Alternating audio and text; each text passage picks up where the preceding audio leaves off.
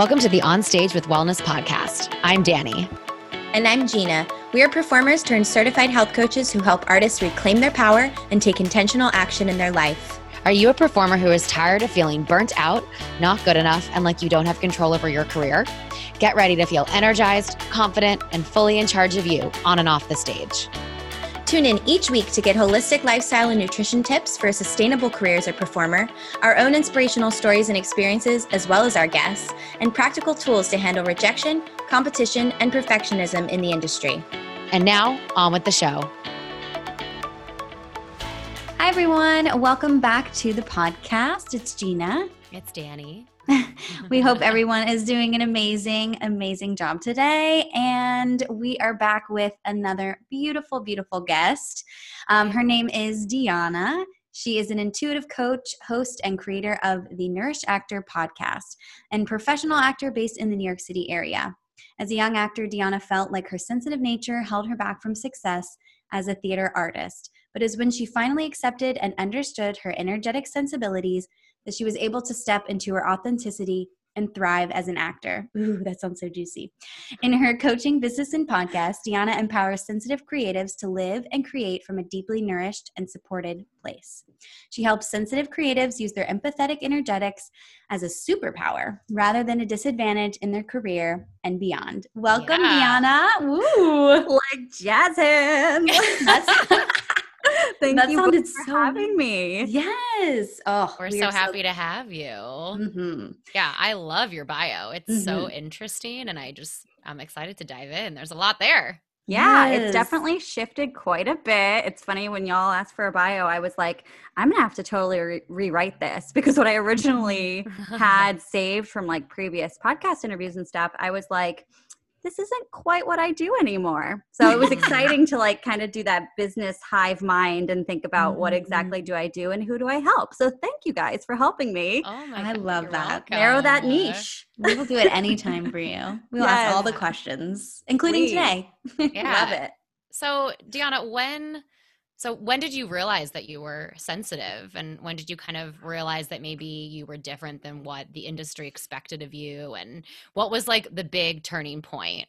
Mm, great question. So it's mm-hmm. one of those things that I think I always knew. It's like with so many things, right? We always know, but until we like realize that it's not maybe common or it's not the norm amongst everybody, you don't realize it's something that's such a big part of you. So I was always super, I don't like to use the word emotional because everyone's emotional, but I always felt like I reacted to things so big and not even dramatic. It was more like I just had so much um, feelings for myself, but also the world. yeah.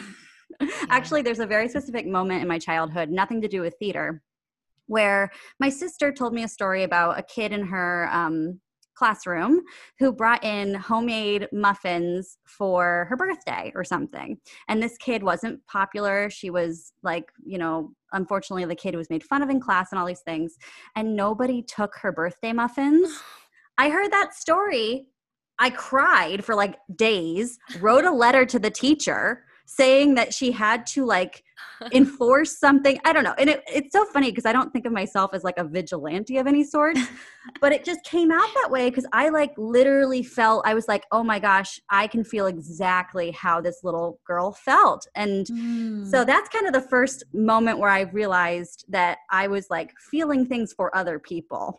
mm. and that sounds so so woo woo, but it really is true. Oh, That's such a woman thing, though. Like, we oh, as yes. women are so sensitive and emotional, and we depend on community and connection. So, like, there is nothing wrong with you. no, no, no, totally. And I guess too, so when it really started to come into shape, especially now that I'm a business owner and I coach people, I was realizing um, I started my coaching business officially in February. Um, and before that i was doing a ton of personal development work with other coaches you know um, in other parts of my life. And they were starting to point it out to me very kindly and gradually as to not like scare me but to be like you do realize that this reaction you're taking in a lot of people's energetics. And i was like oh yeah but doesn't everybody? Like I played Right. it off like it was just like everyone's norm, and it's it's not.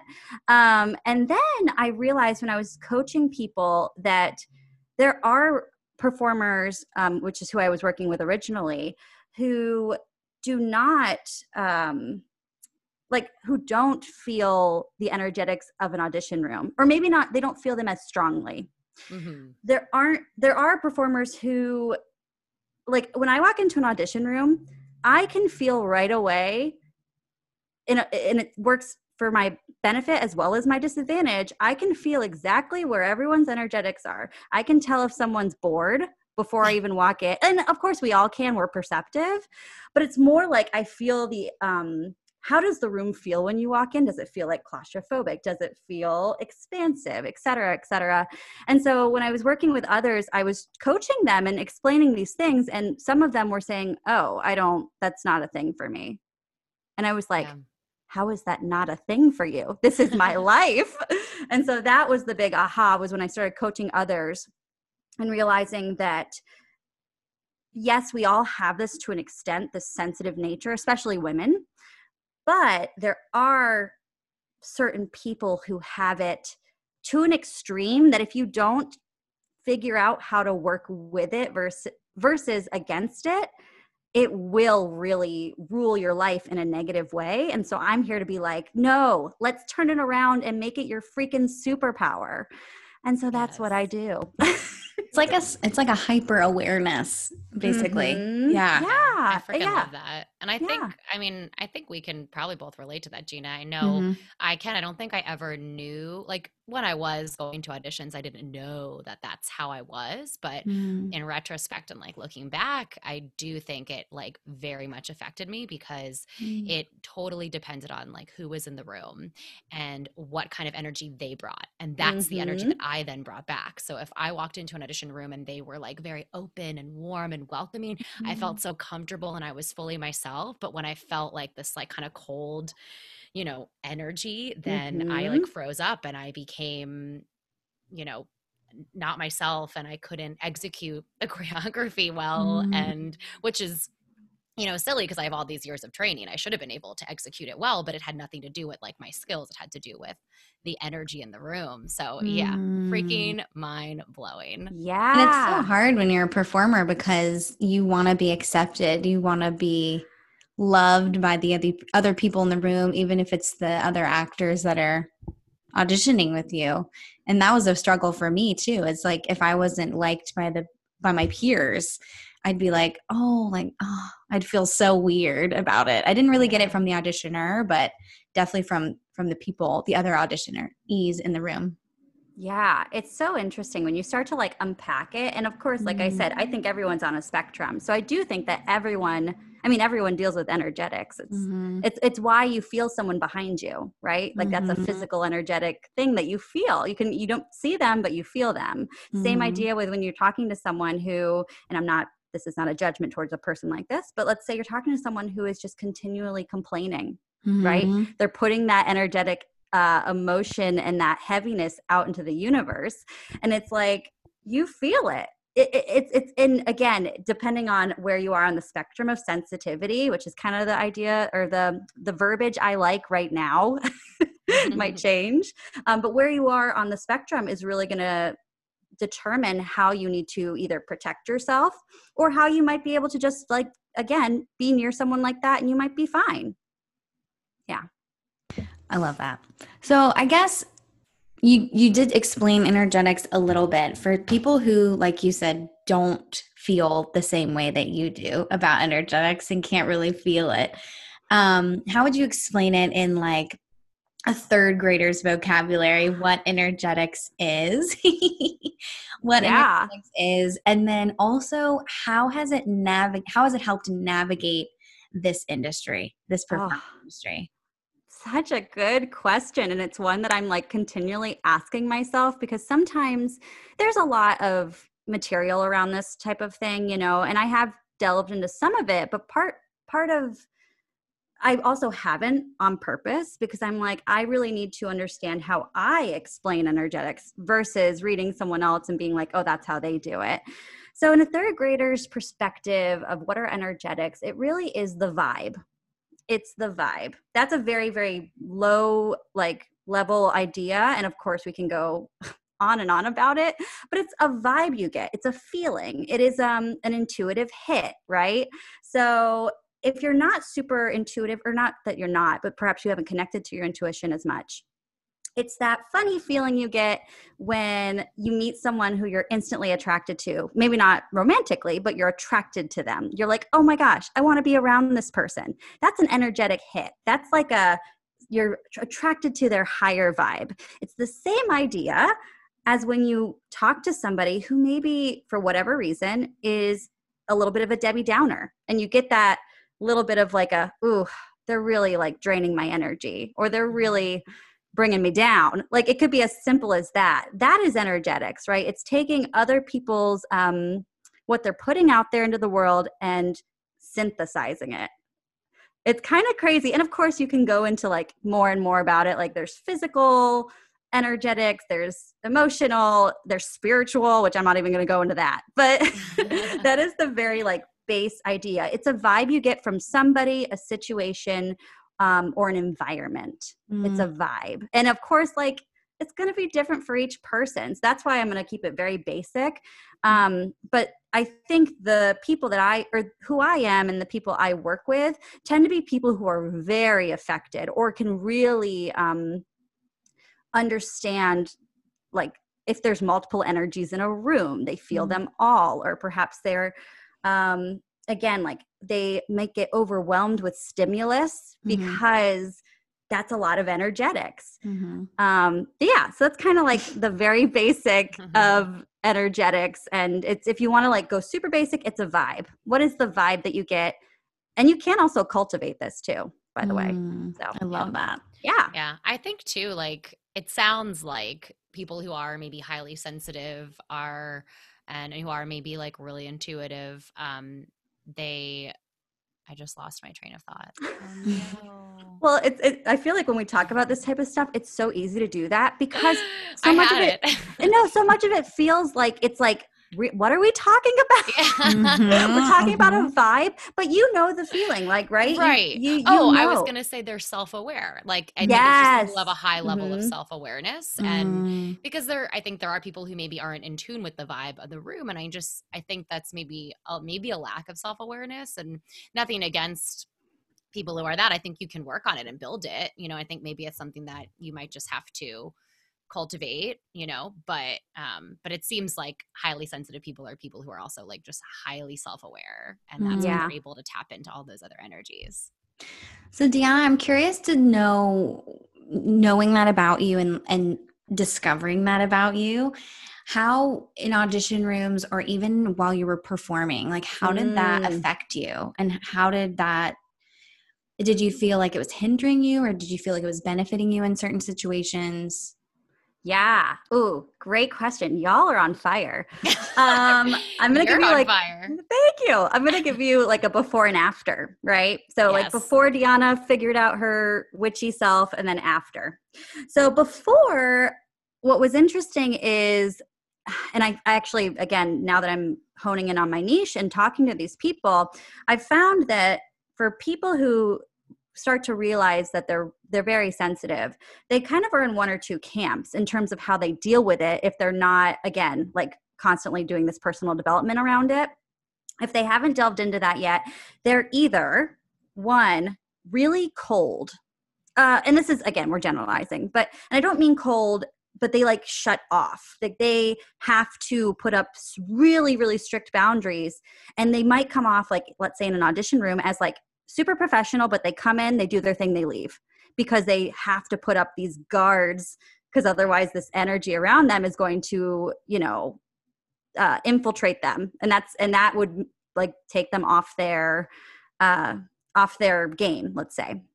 So that's one type of um, energetically sensitive person, and then the other one would be what I was, which is taking it all in and having no boundaries.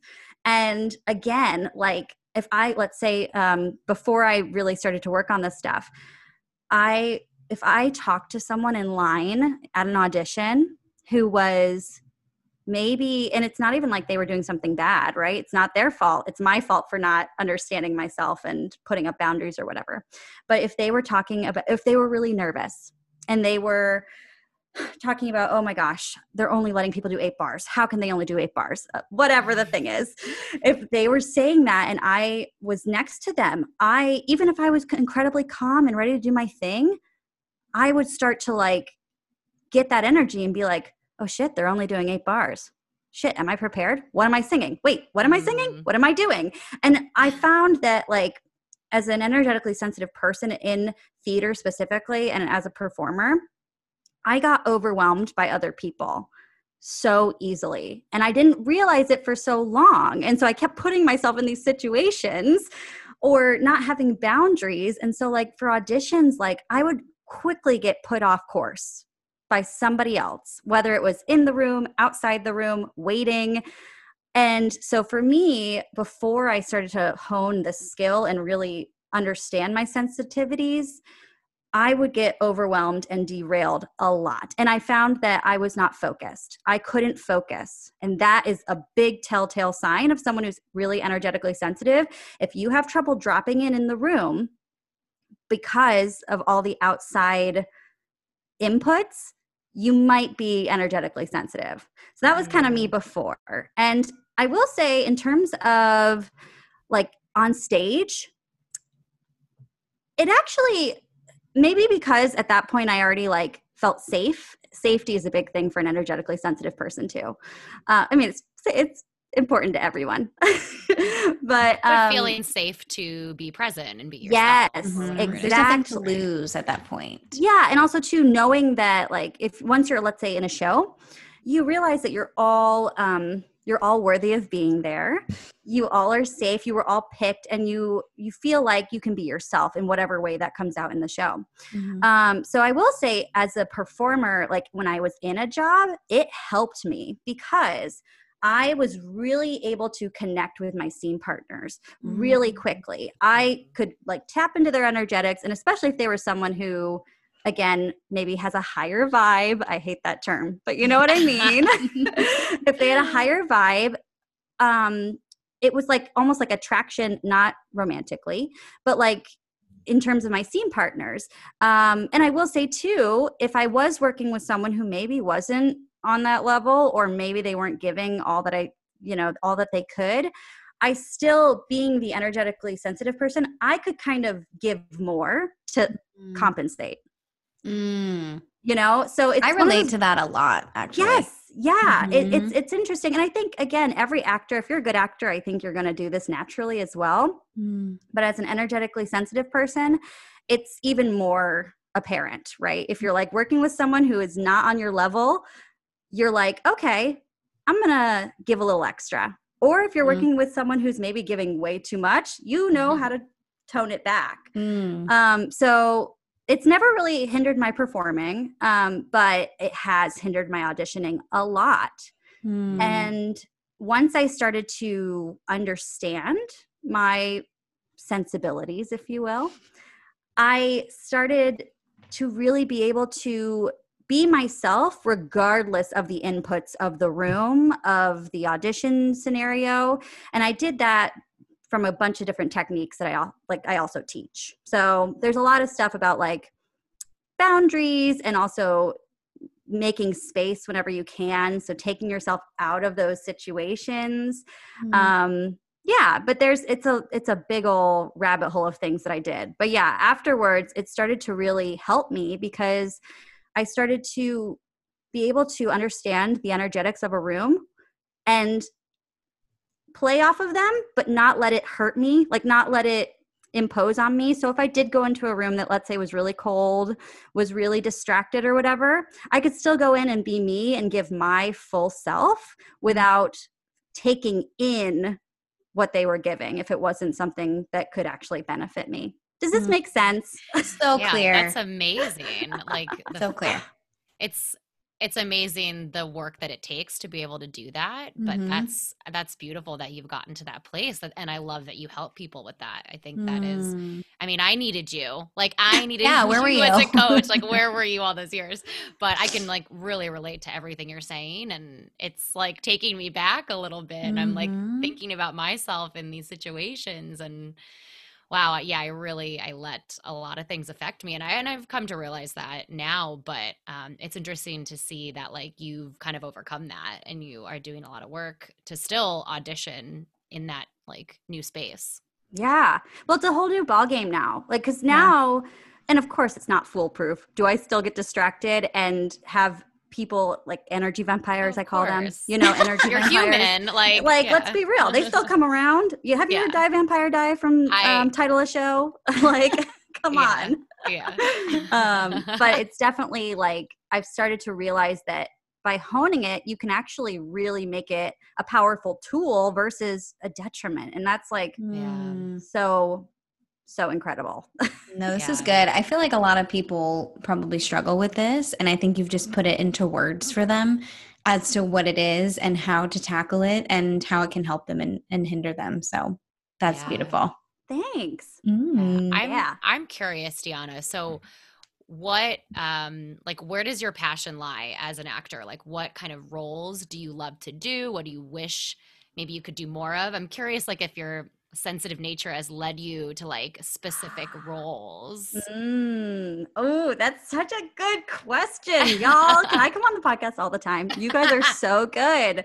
Um, I am taking notes for my podcast for interview style. I'm like, just go listen to everything Jeanna and Dani have done. Okay. We love you. Uh, as for your question, that's such a good one. I think I don't know if it's is uh, actually wait.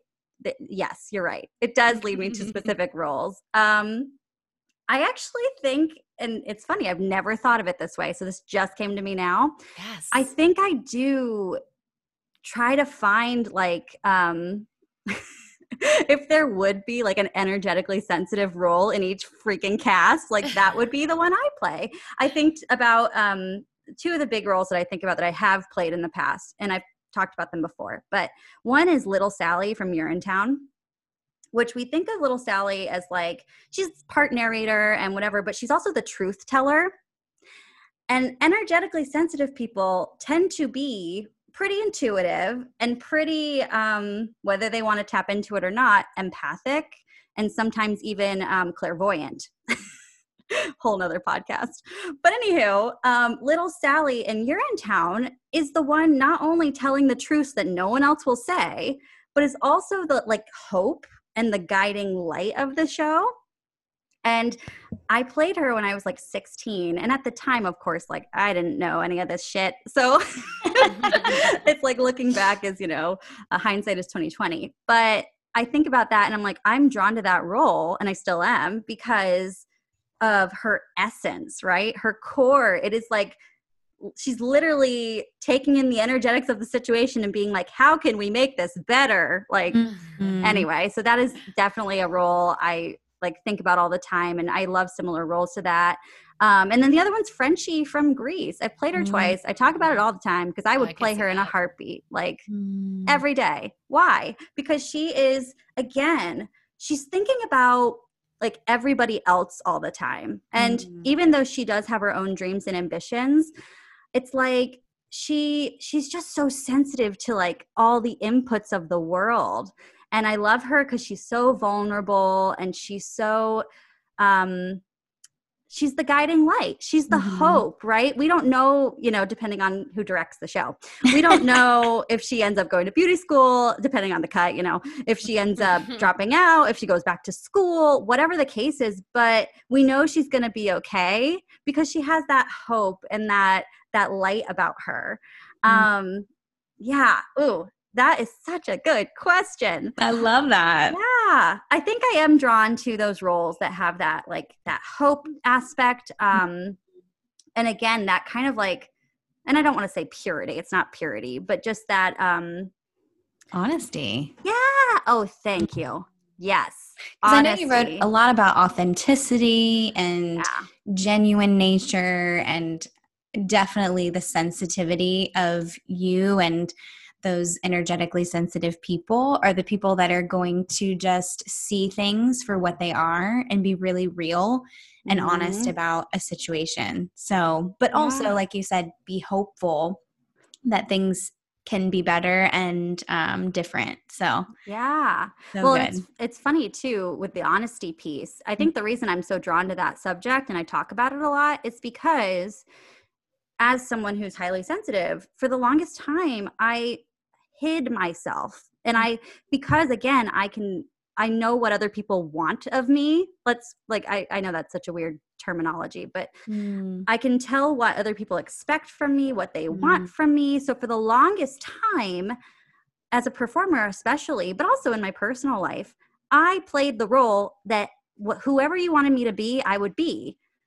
And yep. I, you know and it's because again like and of course everyone might you can do this without being sensitive but as a sensitive person it was like i knew right away what my professor thought of me what they expected of me and i just played mm. that role because it was easy and, and what was, were those roles i honestly it was more it, it's not like it's not me but it was just like a hyper um like a hyper me that isn't real. So mm. I was mm. playing like the cutesy, funny, like um yep. yes. whatever. And I still play those, but mm-hmm. now I feel mm-hmm. like they're rooted in authenticity versus like mm. being like I felt like I had to be perfect all the time mm-hmm. and I couldn't fail. I had to come in with all of my shit together and I couldn't like fail and learn. Mm-hmm. Um and I don't consider myself a perfectionist, but I felt that other people thought I was a perfectionist. Mm-hmm. Yeah. so I played I that role. Yes. I understand you. Like yes. what you're saying is exactly how I felt because you guys know on this podcast, I've said all I do is play kids. Like that is what people expect of me. I play young people. I'm short. I have a not this morning because I'm feeling a little sultry this morning. But most of the mm-hmm. time I have like a very high pitched voice and a high pitched singing voice. So mm-hmm. I I know my type, but also I craved playing those roles, kind of like what you said, who are more authentic, more sensitive, more real. And I felt like the characters that I was expected to play were, like you said, a hyper version of yourself, or like what people expected you to put out into the world. So that is so real. And I'm sure a lot of our listeners can relate to this because they just kind of do what they're naturally like doing already and they don't explore that part of themselves and they should. Yes. Oh, yes. And also, too, it's like, it's not to say, at least for me, it's not to say I won't play those roles. Like, I just think, for example, um, Gertrude from um, Seussical it's a really good example. I sang that freaking Notice Me Horton for years. And same girl. I, right? Same. Um, no judgment. Oh um, but and I still would play Gertrude, right? This that's not a role that's not like me.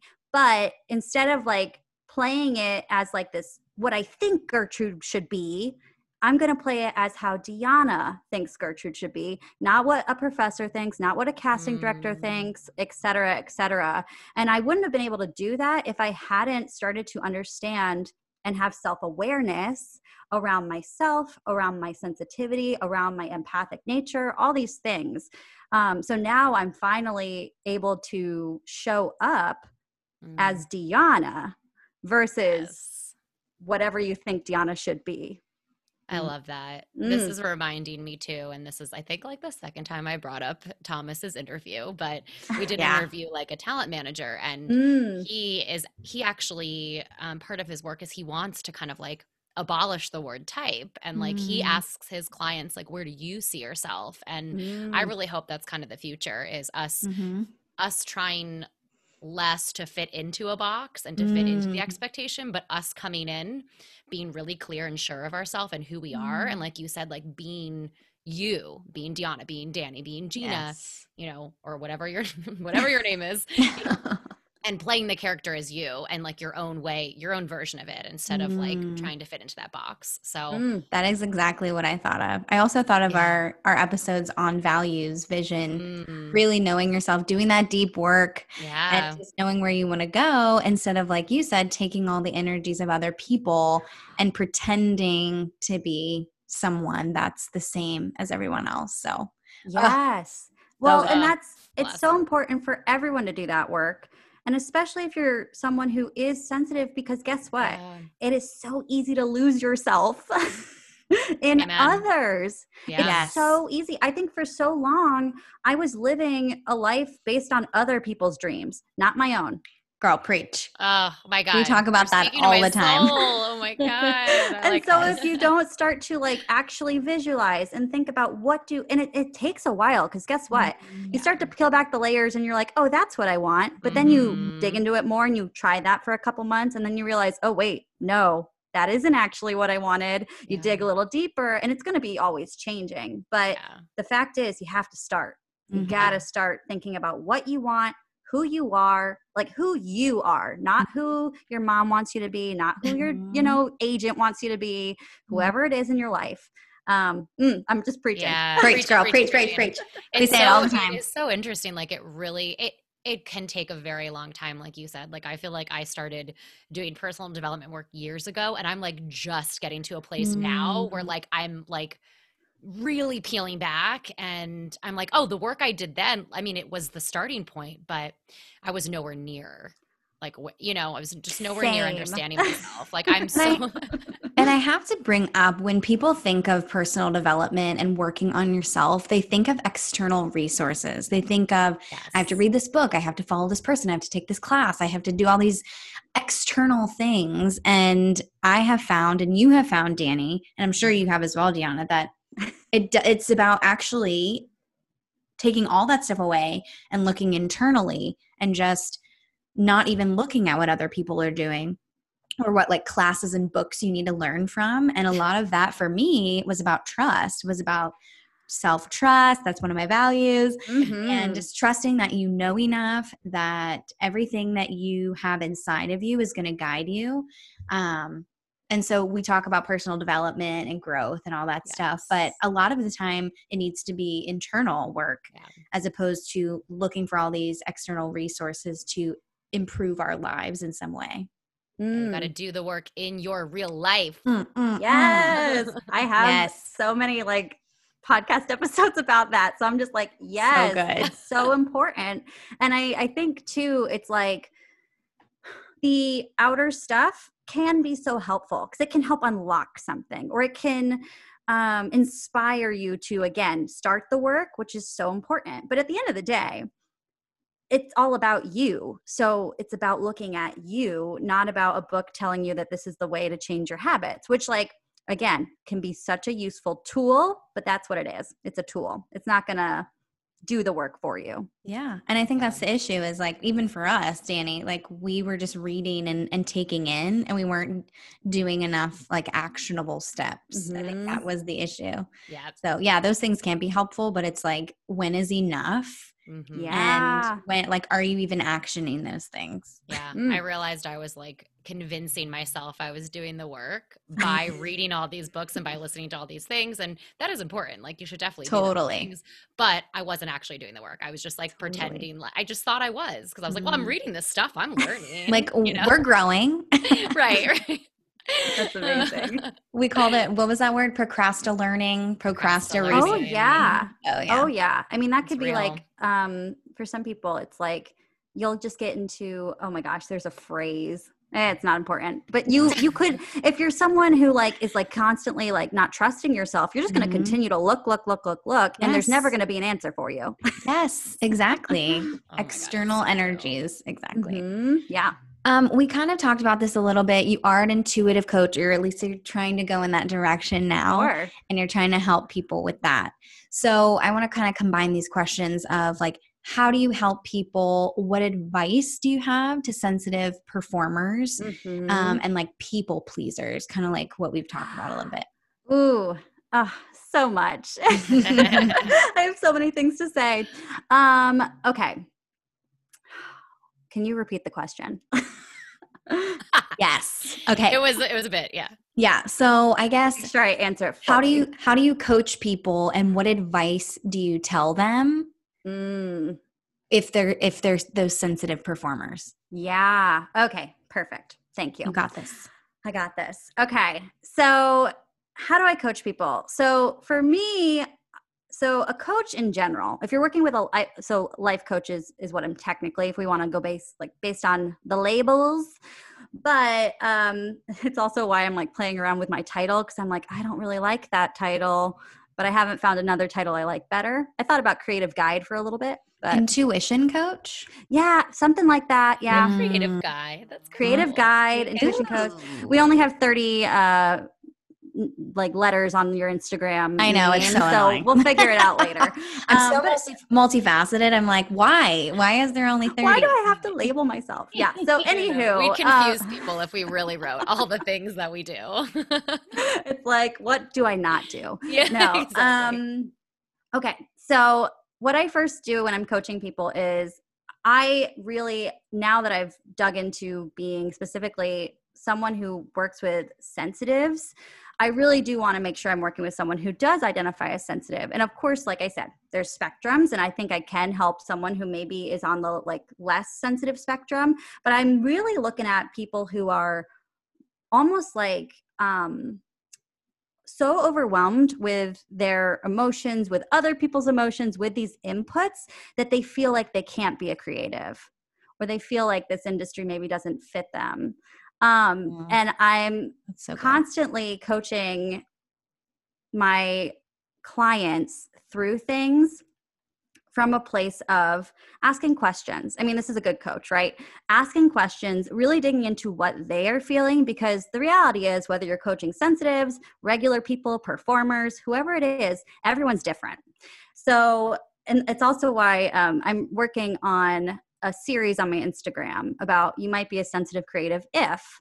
And it's going to be funny Mm. because there are very specific situations that if you're a sensitive person, you're like, oh, yep, check, check, check. However, sensitivities show up differently. So, again, like I talked about in the beginning, you know, you might be an energetically sensitive person that has blocked themselves so far off that they are incredibly cold, or maybe they seem dis, um, disjointed, like they're totally removed.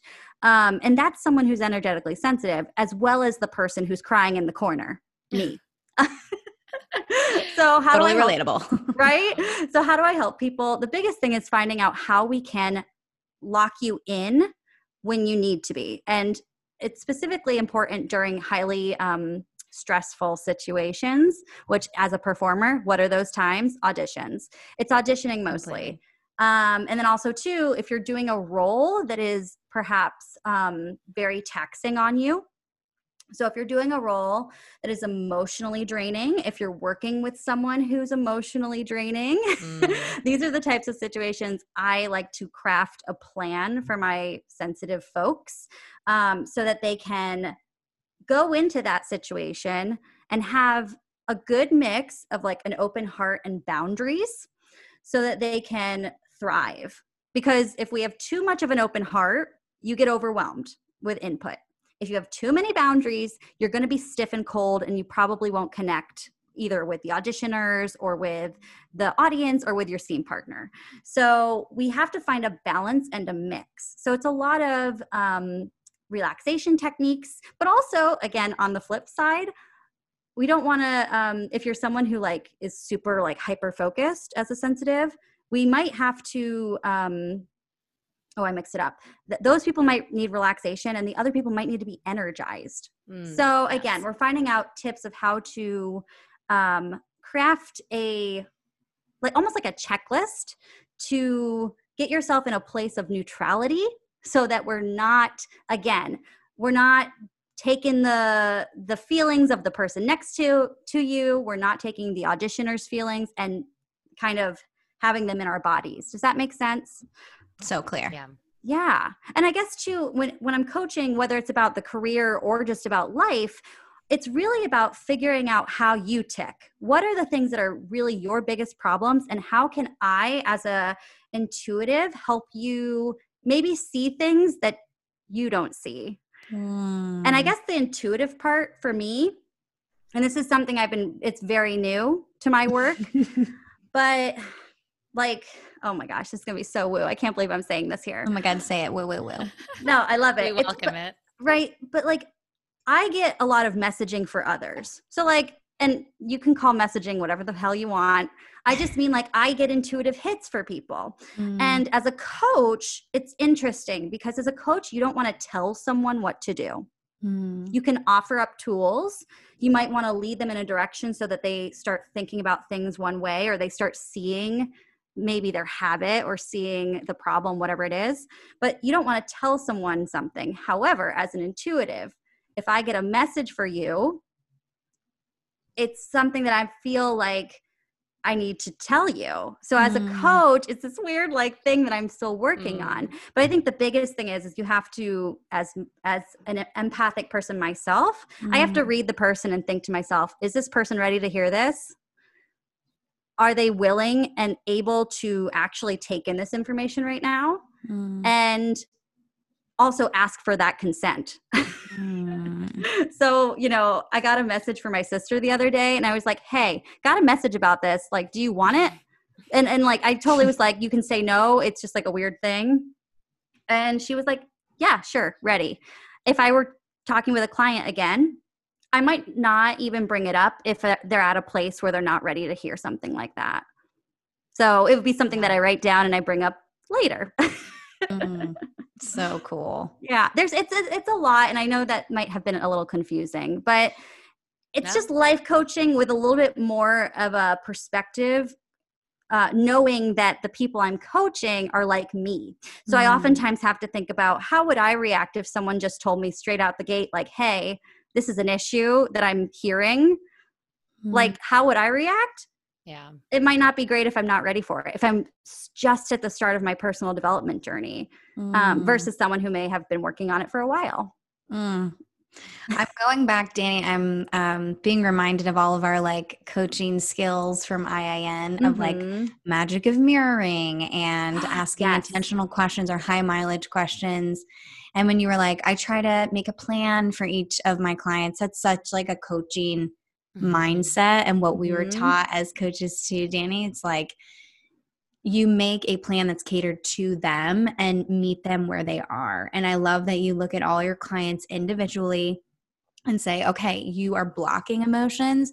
We need to energize you, or you're a little bit too relaxed. Like, we need to energize you, or do different techniques for each person. And I think that is so important. And for our listeners, I think it helps to be self aware if you don't have a coach near you yes to be super self aware of what is happening in your life, how you feel, and to do what you need to do as opposed to what you see other people do.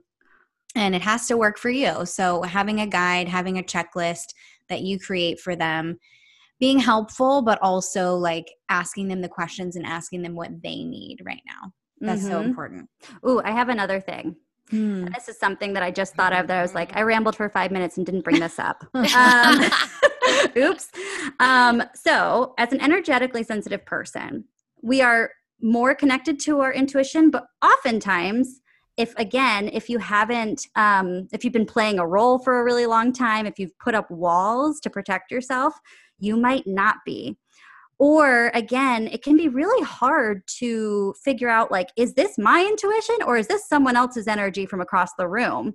It can be really hard to decipher. So, something I work on a lot with clients as well is actually cultivating the intuition, which sounds silly because we all do have intuition. I don't care if you're sensitive, if you're empathic, if you're not, doesn't matter. We all have it. But it is, again, a skill, a tool that you can cultivate. So I do a bunch of different things with my energetically sensitive people um, to help them start to figure out like decisions because decisions for energetically sensitives are so hard.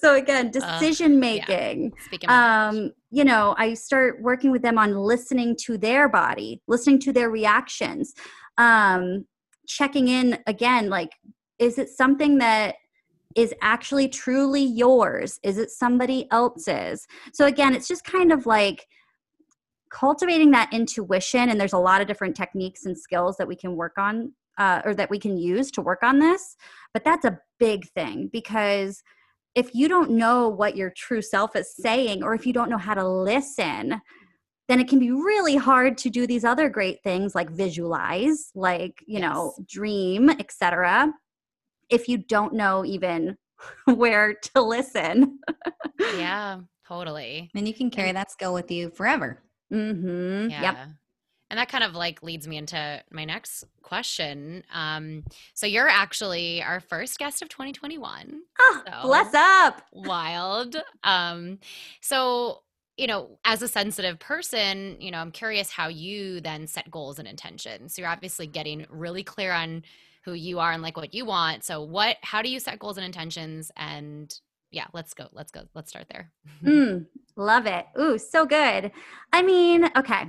How do I set goals and intentions? Well, for me personally, and I am a, like a type B, not a type A.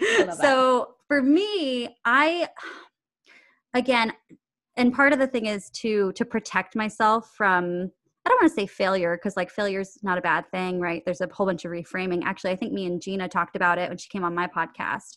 Um, failure, it's like refra- reframing that failure is not bad. But anywho, in terms of goals, I always remind myself that goals should be shifting because either you got what you wanted and you're moving on, or you didn't get what you wanted and you have to redo something, or you decided it wasn't what you wanted. so that's like my first thing is I just remind myself that like nothing is set in stone and right. and for some people that might be um frustrating, but for me it's freeing. So that's how I start. I'm also a really big fan of manifesting and I talk about it a lot and I think it's because it's the perfect amount as a sensitive person of connecting to like energetics of the universe as well as still being grounded in this world and doing action. So, for those who aren't into manifesting, I'll just give you my rundown of it. Manifesting is a goal setting technique that involves both you and the universe, or whatever you want to call the universe. You could call it spirit, you could call it like whatever, I don't care. So, essentially, when you manifest, it's like setting a goal, you do an I want statement. I want to be on Broadway. the next one is a belief statement. And it's also like reminding yourself of like what is the motivation behind it.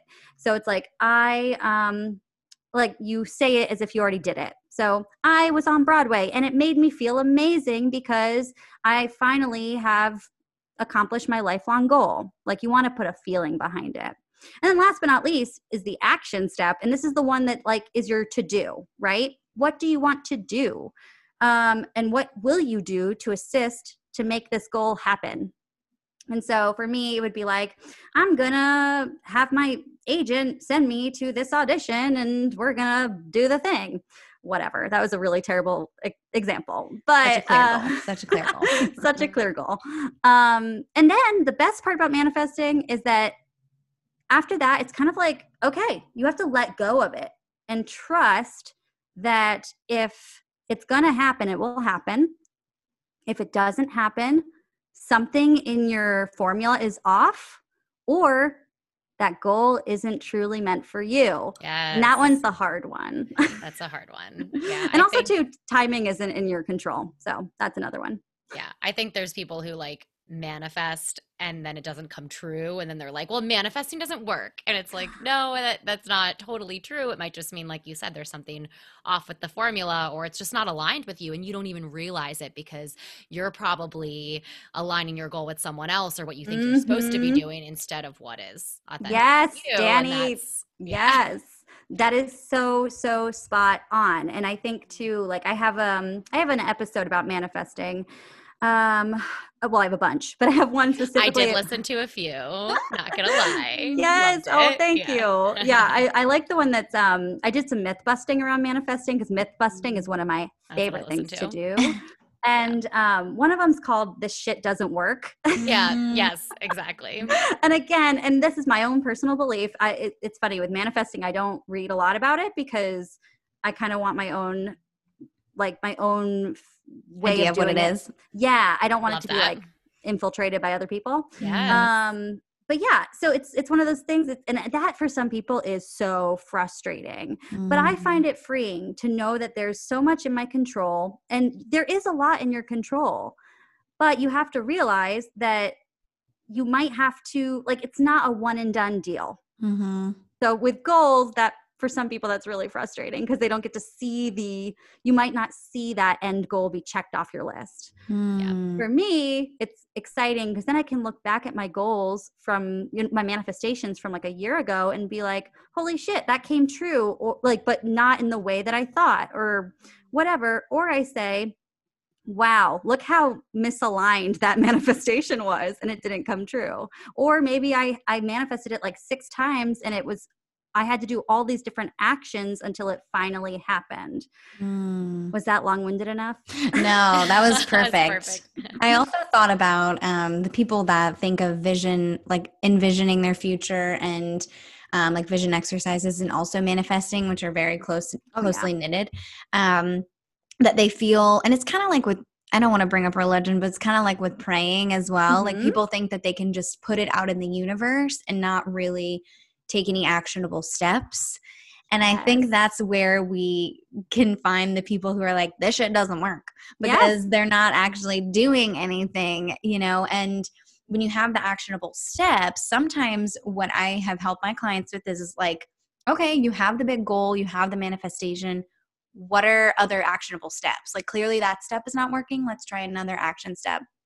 Or if they've tried and, you know, exhausted all of those things, then actually looking back at the goal or looking at the bigger picture and being like, is this right for me? Yes.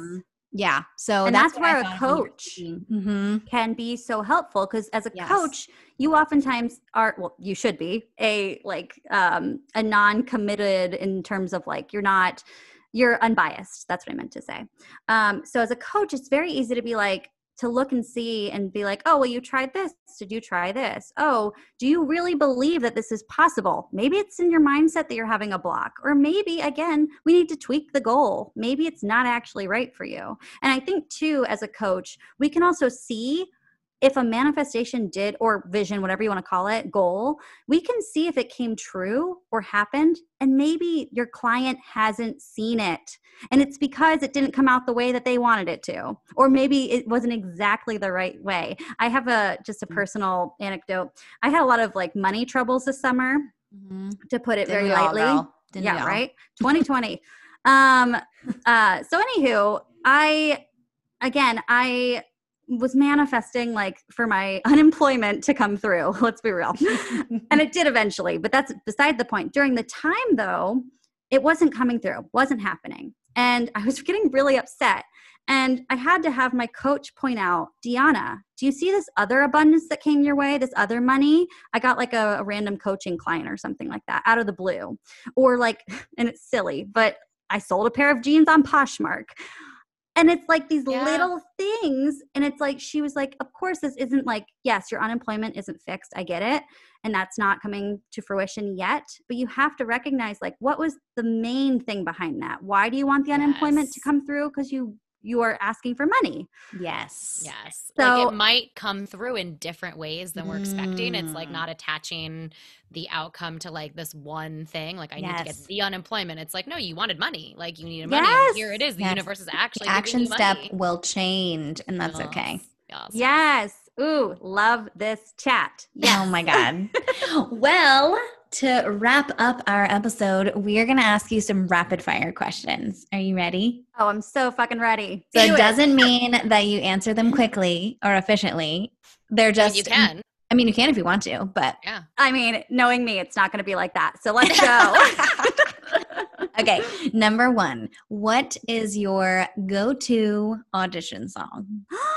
oh gosh um lost in his eyes deborah harry Oh. yeah it's a perfect Can you sing a portion for me? Yeah. I don't know if I at home i'm not knowing what i'm headed for not gonna do the Yes. belt part because like Ooh, song. because it's yes. I like a that you had to back High. away from the mic because you were like about to like buzz. so it professional. out. I know you knew. yeah oh and then my other one just because i'll put it out there because it's Yes. a great song if you're looking well i'm giving it away whatever it's fine abundance it's all good um Also, uh, what's going on here from Paint Your Wagon?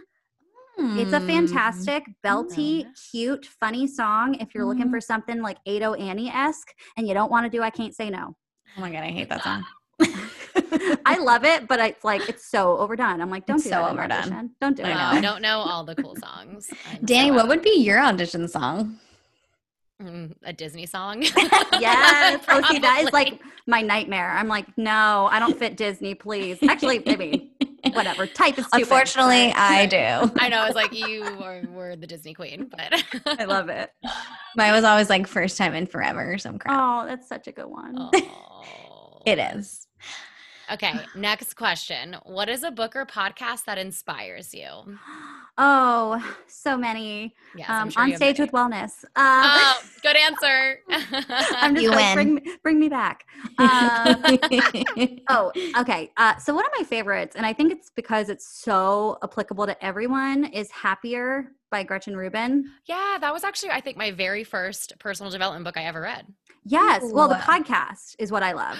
Oh, oh, Yeah, Oh, her but book is the writing it down. Project. That was. Oh, but I mean, the books are great too. I will say, so the happier, pro- uh, the happier podcast with Gretchen Mm. Rubin is fantastic. It's usually 30 minutes, 30 to 45 minutes, and it's always got actionable tips. love it. Mm, It's love really that. great for personal development. And then also too, her book, two books, sorry y'all, Better Than Writing it down. Before, which is all about habit change, which is so incredibly helpful because she has all these strategies and like some strategies will work for you, some won't. And then in tandem, the four tendencies, which is just another personality framework Oh yeah. but it's really helpful because when we understand how we respond to expectations you can kind of craft your habit change around that so they kind of go in tandem but they're both by gretchen rubin Oh, Mm. she is really like she does do a lot of tangible tips, She's which is so really good. nice. Yeah, Oh, that's great. Those were good. I wrote all of those things down. yeah not at all woo woo though she's very grounded so it's funny because as someone who's very woo it's like i oftentimes need that very Yeah. actionable grounding because i'm not like Mhm. that I love that. I don't. I'm, I'm sure a lot of other creatives are not either. So you're not the only one. yeah Do you have? Um, this is a random question. Do you have like a place where you house your resources, or on your podcast, do you um, extend your resources to your audience? Yes, sometimes I have a couple Mm. episodes about it. I'm working on, oh gosh, y'all are getting it all. I mean, this is coming out in 2021, we right? Yes. So by then, hopefully, I get my shit together. Um, Oh, we all. so I'm working on a website and I'm working on getting a blog up because as much as I love podcasting, I also really love Mm. to write. So hopefully, yes. And I also have an email list. So like Amazing. at some point, the email lists will be getting all sorts of like Dionna's guides to everything. Oh my God. Yes. We will Hopefully talk about all of that in Yeah. just a sec. Okay. Yeah. Two Oh more my gosh. questions for you. Yes, go for it. Okay. What were some health hacks or health like habits that would get you through performances or even audition? Ooh, yeah. Okay. So, Tangible. yes, of course. So, depending on depending on who you are, which is such a bad way to start an answer, um, be careful with caffeine. I see a lot of people over caffeinating, and for some people, maybe not using it to their advantage. So for me, I have a lot of fire in my chart. We're going to Astro now. Um, so for me, I actually really have to be careful about how much caffeine I consume. And I do notice, especially as someone sensitive, like if I drink too much, I'm like too, I take in too much. if I don't drink enough, I'm like energetically turned off. So Hmm. be careful with caffeine and really do your best not to over caffeinate. And then my other health hack or tip is to move in general. move in general because moving for me has been life change or finding movement that aligns with what I need. Again, I'm pretty sensitive and my body is really sensitive. So I have to be careful with high intensity. Again, a lot of fire in my chart. Cardio is not my friend. So when- especially when I'm Mm. doing a show, if there's dancing, Mhm. I almost always have to do just restorative work on the back end. Mm. And really you're really limit. balancing. Mm-hmm. Mm. Yeah. we were Mhm. literally just speaking about. That. I know, I'm- right I'm, like, before. moving I my know, like looking at at you. Yeah, yeah. We're Um, doing a F- whole episode about this. Yeah. Oh, FYI so good. 2021, we're doing an episode about balancing movement. So stay tuned. oh my gosh, I can't wait to listen. Mm, yes, yes, yes. Um, the last question that we ask all of our guests is, "What does on stage with wellness mean to you?" Oh, it's so good. It's exactly what you just said about balancing. I mean, it's all about optimizing your outside life so that you can show up on stage grounded and connected. I think Mm. that going back to what we originally started talking about, for very sensitive people, you can feel like the world pushes you around. You can feel like other people dictate what you feel, how you show up, who you are. And that's really unsettling. And you can feel it, it can lead to feeling either really anxious or really depressed or both. And I don't use those words lightly. So, on stage with wellness to me means figuring out who you are outside of your industry, outside of the stage, figuring out who you are, how you tick, how you work best, like how you can optimize yourself. And that doesn't necessarily mean health, like like health hacking per se. Maybe it does. Um, but figuring out who you are and what you need so that when we do add that extra layer, because it's a big extra layer of performing, you can show up as the authentic, true you, ready to go, grounded, and ready to bring your best self to the table. Ugh. Ugh, what a way Every to drop the mic. I know that was like the perfect way to end, uh, end this interview because I feel like it perfectly summarized everything we talked about, and you just like put it in like Mm. words that all like flowed really nicely together. Ah, And I think- both. I think that's a great subject to bring up for this past year um, of 2020 when people have stepped away from performing not by choice Yeah. and they just don't know who they are. And we've had so many episodes about this, about identity crises. And you're saying, really get grounded in who you are, know who you are outside of the performing industry, because this is just a layer, a facade of who you are. It's not everything. Oh, so yes. important. It's a small small part of us and of course like i would never tell someone not to identify as anything like Mhm. and it's okay if it's it's okay if it's a really big part of your life but the Mhm. fact is it's only a part we are not our career we are Mhm. more and knowing who you are outside of the audition room outside of the stage is only going to benefit you in those places when we're able to go back to them Ah, so good, girl. I feel like All right. everything you said totally completely resonated with me. I I Mhm. feel like I personally got a lot out of this episode. Aw. I feel Okay. very inspired and motivated right now. yes oh i'm so Morning glad. sickness is gone. amazing oh my God. Okay. Well, Dionna, where can our listeners find you? Because I know after this episode, they're going to want to find you. Oh, that's so awesome. All right. Well, I'm going to have to update y'all because hopefully I'll have like a landing place. Um, Amazing. again, Jeanna did this to me and I like, Oh, yeah. because you were in the middle were of your so flexible. It was so perfect. Um, but that said, you can find me on Instagram at the Nourished Actor, um, nourished with an ED. you can Mm. find me weekly on the Nourished Actor podcast. You can So find that wherever you listen. Um, what else? Oh, on Facebook, there's two places. So there's the Nourished Actor podcast page, which is just like the place that I announce episodes. But more importantly, there's a community group called the Nourished Actor Community Group. That one's private. I just put like, you know, prompts up there. I do like mini coaching sessions and stuff like that. Um, it's kind of a really good place to not only meet other people who may be like minded to you, but also um, it's a great place to have some access to me outside of the podcast. So those are my big places that you can find me right now, or you can go to my professional page, which is dionnaeshleman.com. Nourished Actor webpage coming soon. Oh my gosh, yes. Yay. And you have some big things coming soon. So it's Yes. 2021. It's a new year. What is your word of the year this year? 2020. 21. Oh God. I haven't even I haven't gotten that far. Oh, girl, you better think of it. I think maybe um it's like metamorphosis. Oh uh, That's a big okay. word. my That's a God. I just thought of. Power Rangers for a second. Well, my first word was like time. yeah, right? Oh my god, I loved Power Rangers. No, I'm thinking more like I was thinking butterfly because I just feel like I've been in this chrysalis for a real long time and Mm. girls ready to like get out of that. oh God. Um, so that's where I got the word. But that was Oh. right off the top of my head. I haven't thought about it yet. That was good. That's I also good thought one. of expansion. Yeah. Oh, totally. Mm. Mhm. Just Metamorphosis is so much more cool, though. Like, I mean, expansion's good too. Oh, it's so gorgeous. Uh, all right, Dionna. Well, it was a pleasure, pleasure, pleasure having you here. We love talking to you. you, and you're welcome back you. anytime. Oh my gosh. Anytime you need someone to talk in circles about energetic, I'm here for you. I love that. I love that. Hey, creatives! Thanks so much for taking the time to listen to today's episode. We are beyond grateful for your interest and support in our conversation. We hope you'll tune in each week for fresh new content and some inspiration from wherever you are in the world. Whether you're on tour, auditioning, or in your hometown community theater, share this with your cast, friends, and anyone in the industry who could benefit from this podcast. If you like what you hear, write us a review. You can do this through Apple, Spotify, or wherever you may listen to your podcasts. Share with us what you liked and what you want to hear more of.